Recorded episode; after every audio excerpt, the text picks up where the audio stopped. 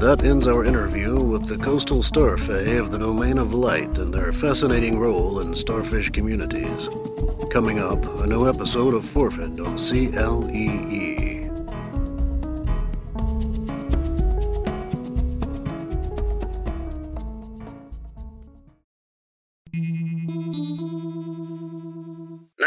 C-L-E-E, Forfend. Later, a new episode of Pixels and Pixies, How Video Games Influence the Fae.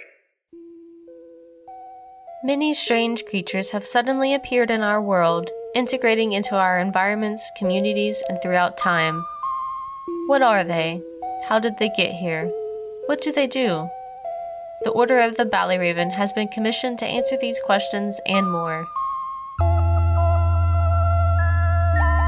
Created by the illustrious Kingdom of Neri from the neutral Fae Dominion of Order, the Ballyraven has interviewed those of the four realms, local flora, fauna, and even humankind, to discover and understand these entities, their histories, and how they influence their surroundings. For better care of our fellow Tellurians, this is a comprehensive study on elusive and fanciful beasts.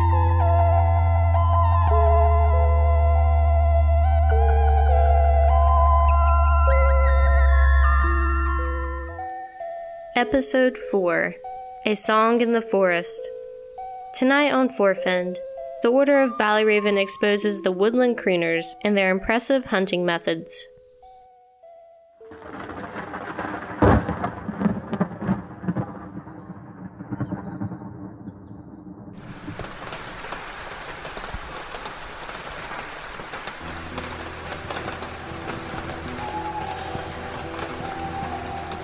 It was raining outside. A bit chilly, a really horrible day when I think back on it. As soon as I got home, my cat slipped out the door. We didn't let her outside because our dog had gotten hit by a car, and our last cat was taken by the coyotes, so we just wanted to help keep her safe. We live in a very rural area, beside a good stretch of forest and a long field. Every time she escaped, she ran there, which was better than the road, because it was busier than normal, especially around 5 o'clock. So at the end of the long day, I was chasing my cat through the grass, drenched and covered in mud. She looked back and saw that I was still following and bolted towards the tree line. I followed after her, yelling for her to stop and come back. She ignored me, as usual. I saw her jump into some thick brush to disappear, and that was it. I was so aggravated. I went back home and got a raincoat, boots, and a flashlight. Walking back to where I saw her last, I heard someone start shouting. It was basically just someone yelling, "Hey!"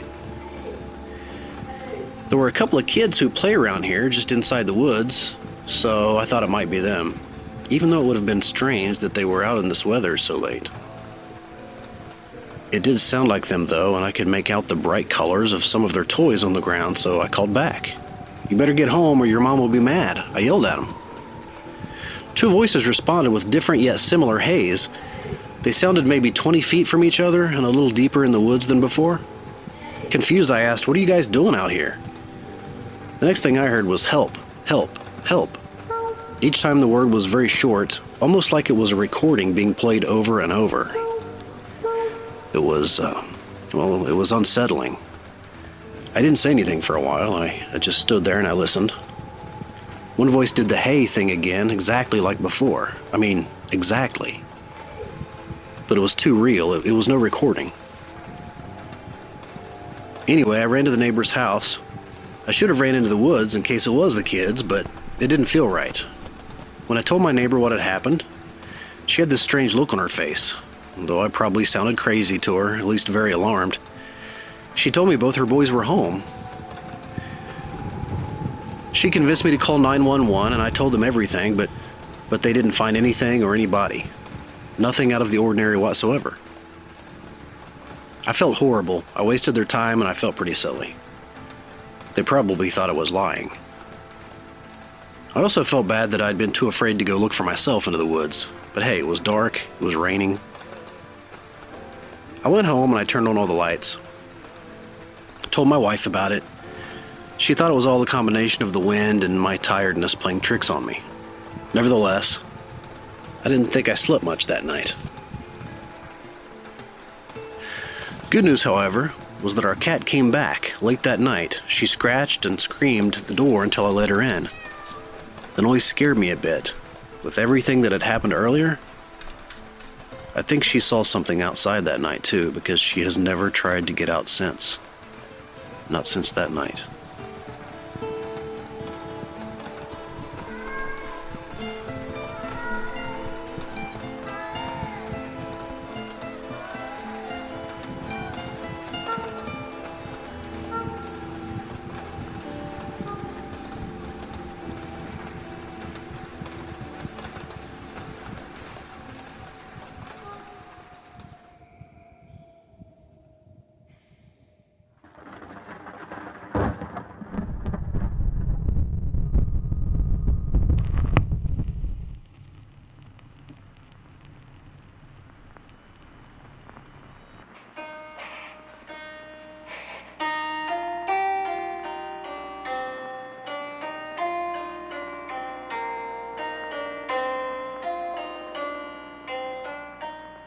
The young woodland crooner wakes in the arms of their mother, held tight and warm with the company of siblings, high in treetop nests. Males, staying close to their mate until the next courting season, check in on the family frequently, bringing food, staving off predators, and returning young if they stray too far from home. This expectant crooner male watches from several feet away, a medium-sized species of Bigfoot. He is large for his kind, weighing 190 pounds and standing 6 feet tall. His size, however, is not the reason he is a favorite among his kind, but his voice. Hunched, anxious, he leans to peer closer. His face is more monkey-like than other Bigfoot kinds, though his green, wavering eyes mark him as more intelligent than a chimp. His face twisted in a furrowed squint. His features are deep set with a pronounced brow, long nostrils, and an underbite, covered with leathery, wrinkled skin. Although he is not old, surrounding his chin, cheekbones, and brow begins a coat of dense gray hair. On his back, in all males, dark gray vertical stripes reside. As he ages, this hair will gradually darken. Leaning back, he leaves to check on another mate. In this Bigfoot species, 80% of females do not survive the birthing process. Tragic, their large broods keep the species going nonetheless. This family of five was not one of the lucky ones. Cold and lifeless, she passed away shortly after their arrival. The cries of the younglings alert their not-so-distant father that they are cold, lonely, hungry. Taking them two at a time, he leaps from tree to tree into the depths of the forest where his troop hides. On his return, he places a single, large leaf upon her face. Her body is left in the trees, where it is scavenged and disposed of naturally. Even if she had survived the risky event, fathers are the primary caretaker of crooner young, taking offspring with him 4 to 6 weeks after birth at the latest. A male's troop cares for offspring as a group for the first couple of months, taking turns hunting, grooming members, guarding, sleeping, and feeding young. Meals are prepared for offspring twice a day, consisting of food chewed into a paste, fruits, leaves, and meats pushed into the mouth. In troops preparing for hibernation, they excessively feed young, fattening them and eating less themselves. Members may only intermittently hibernate to care for young and nourish themselves. Once youths are able to awkwardly navigate branches, they are taken to the forest floor. Weak and inexperienced, they must be taken from great heights for their safety and to begin their education. Their fathers temporarily leave their troop to raise them alone. Males with shared mates may split offspring equally. Those with too many young will share responsibilities with those who have none. On their first night, fathers make a sleeping den. Offspring help dig the 7-foot, slightly curving structure, learning how to construct one themselves. While woodland crooners usually only utilize these dens when between troops, the group shares and returns to this one each night, forming a tight huddle in its bottom and covering themselves in a thin layer of dirt. From the next morning forward, children accompany him on daily tasks, hanging from his back or remaining at his side, observing and learning how to hunt and mark territory with scent and bark scratches. At first, they are unable to keep up, causing him to carry stragglers in one arm so he can go about his day. Several weeks later, they are able to follow closely and explore on their own, walking on all fours like a gorilla or running on two. By midsummer, the male ceases to provide food for his children. They have watched him forage and hunt many times, and are expected to provide for themselves. Some of the less confident and adventurous youths remain on the forest floor, chewing on leaves, branches, and low-hanging fruit. Hunger and satisfaction, however, drives them to also try to hunt for sweeter fruits and larger meals. Seeing a bird in a tree, one of the small crooners stills. In a flash, she leaps incredibly high into the air, gripping bark with clawed hands and jumping from branch to branch. Fumbling on a limb, the Bigfoot still successfully grabs her prey. Envious, her siblings attempt to steal the catch away, causing her to loosen her grip on the bird. Injured but belligerent, it escapes, dodging more angry hands. Soon, the young are able to reliably catch small game of their own, aptly climb trees, forage, and can react with confidence and speed. The basic necessities covered, their father moves on to the next of his teachings, annual habits and crooner society. In the bounty of fall, the big feet pack on extra weight. At this time, offspring are taught the nuances of group life. Spending their last night in the dirt hovel, their father takes them high into the sturdy tree, acting as an example. He works on weaving branches together and lining them with leaves. The young copy his every action to the best of their ability. A cold, heavy rain impedes their progress. The terrain is slippery with mud, wet moss, and standing water. The group bunches together to keep warm. Sleeping in the unfinished nest, one of the big feet rolls out, falling between a wide gap of branches. He tries to catch himself, but the grasp isn't quick enough to snag a low-lying branch. Young are taught another important tradition in the morning, how to grieve the passing of one of their own. Carrying the body a couple miles from the nest, it is placed in a tree and laid out in a wide branch. The male gathers large fresh leaves from nearby, placing one on the face and gently pressing it flush to the flesh. Handing his leaves to his offspring, he waits for them to follow suit. Once all have paid their respects, the family of four return to finish their nest. That night, the youths join their first choir, which is a vocal interaction between troops. Woodland crooners can be heard throughout the forest they inhabit, making high-pitched screeching sounds after sunset.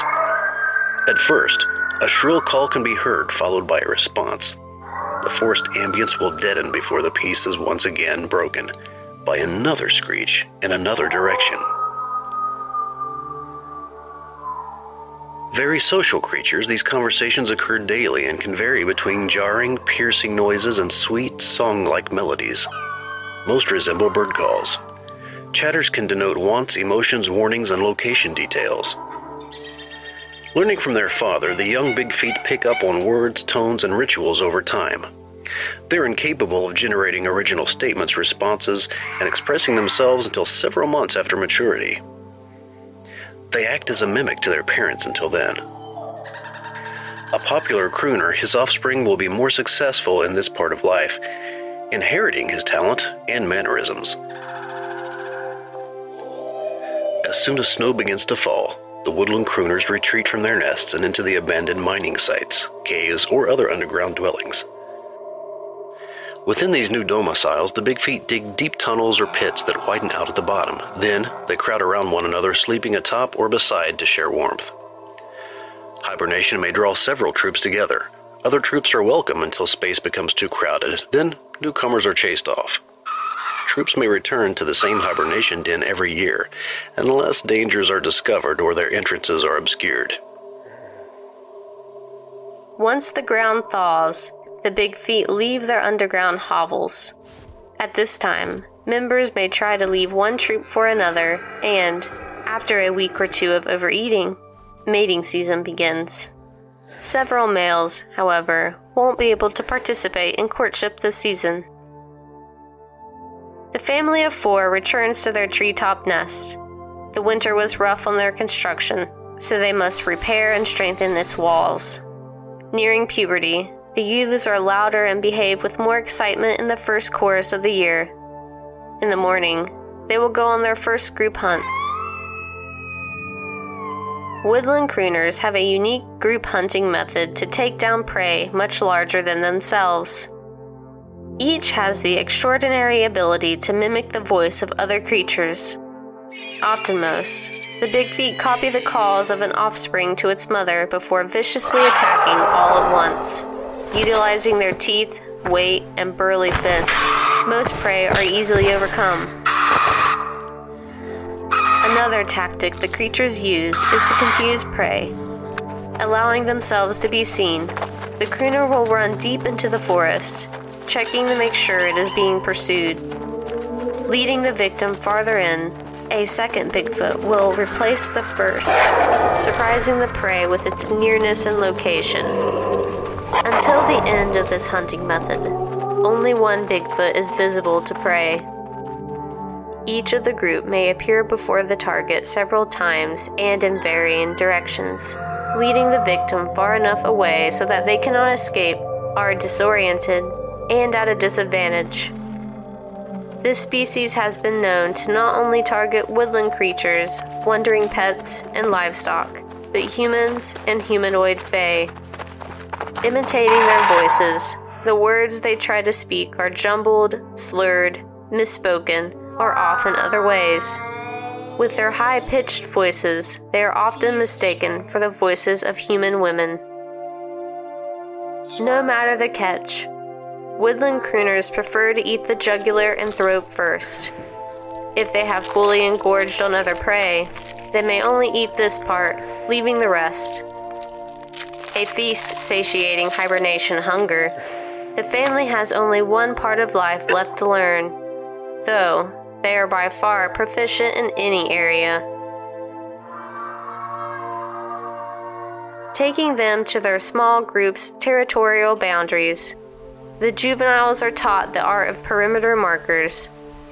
When a crooner claims a section of forest for their troop, they will mark the boundaries with at least 3 distinct constructs made and decorated with bones, feathers, hide, wood, stones, flowers, pine cones, and other plants or found items. These structures are scented with every member of the group's musk. Their scent drives away many predators and other lesser creatures. Sometimes the Big Feet will also take things marked by other, more fearsome Bigfoot species or beasts and add them to their sculptures, warding away the most threatening of enemies. These unique territory markers display creativity and a craft that is absent from many other Bigfoot cultures.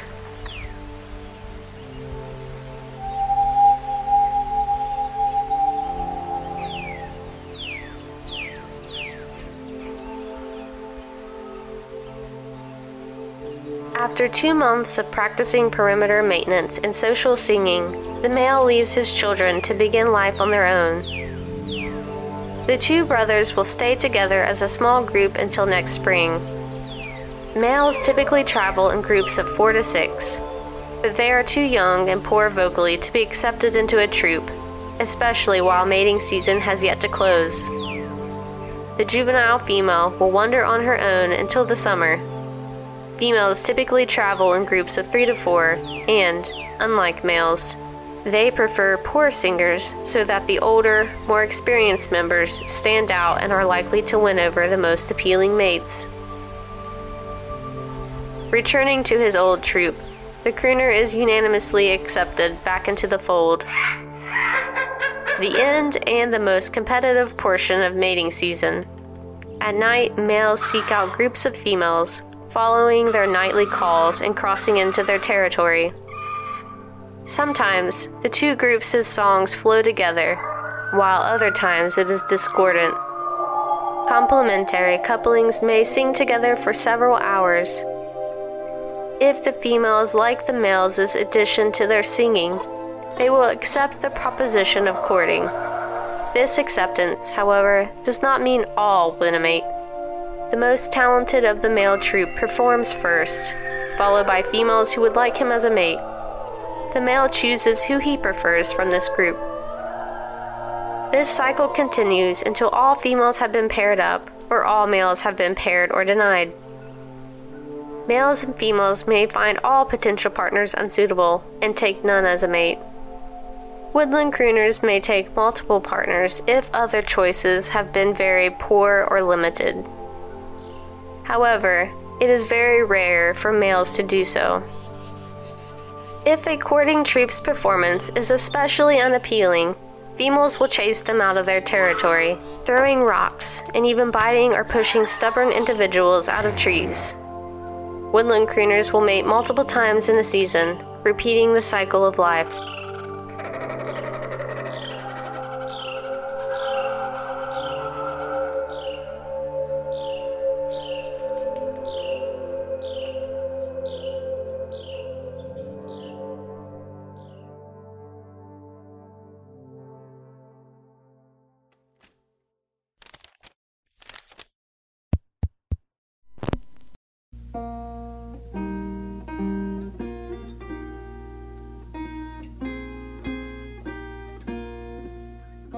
Woodland crooners should only be observed from a distance. Those traversing a crooner's territory should be wary of sounds they hear in the forest.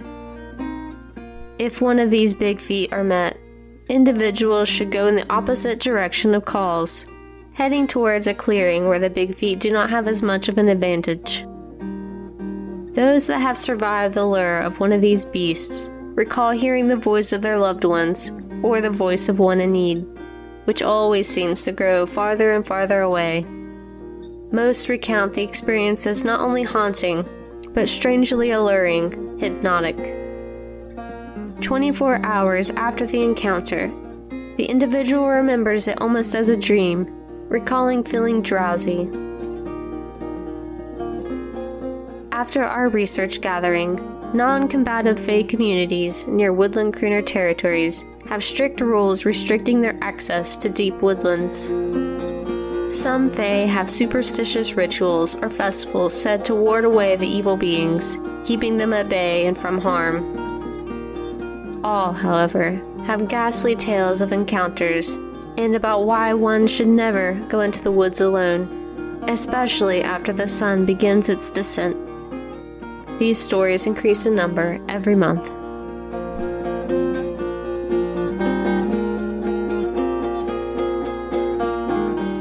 This has been a look into the life of a woodland crooner.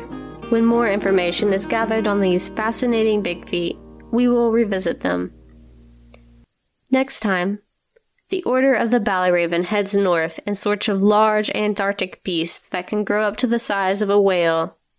A season special, the Order reveals their findings on the 5 unique species of Ninian after one long, chilling expedition.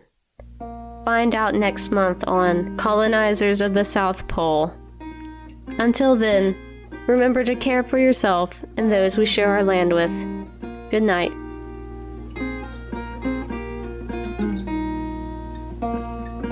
That was episode 4 of Forfend. Thank you for listening. If you would like to help fund or amplify research and literacy in elusive beasts, the Order of the Ballyraven is now accepting new members through the Ballyraven Patreon page.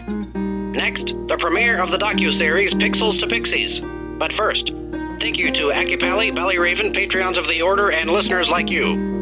Thank you for listening to C-L-E-E, your center for universal Fae culture and entertainment. This is Woogie Niggle Twigglesnap, signing off.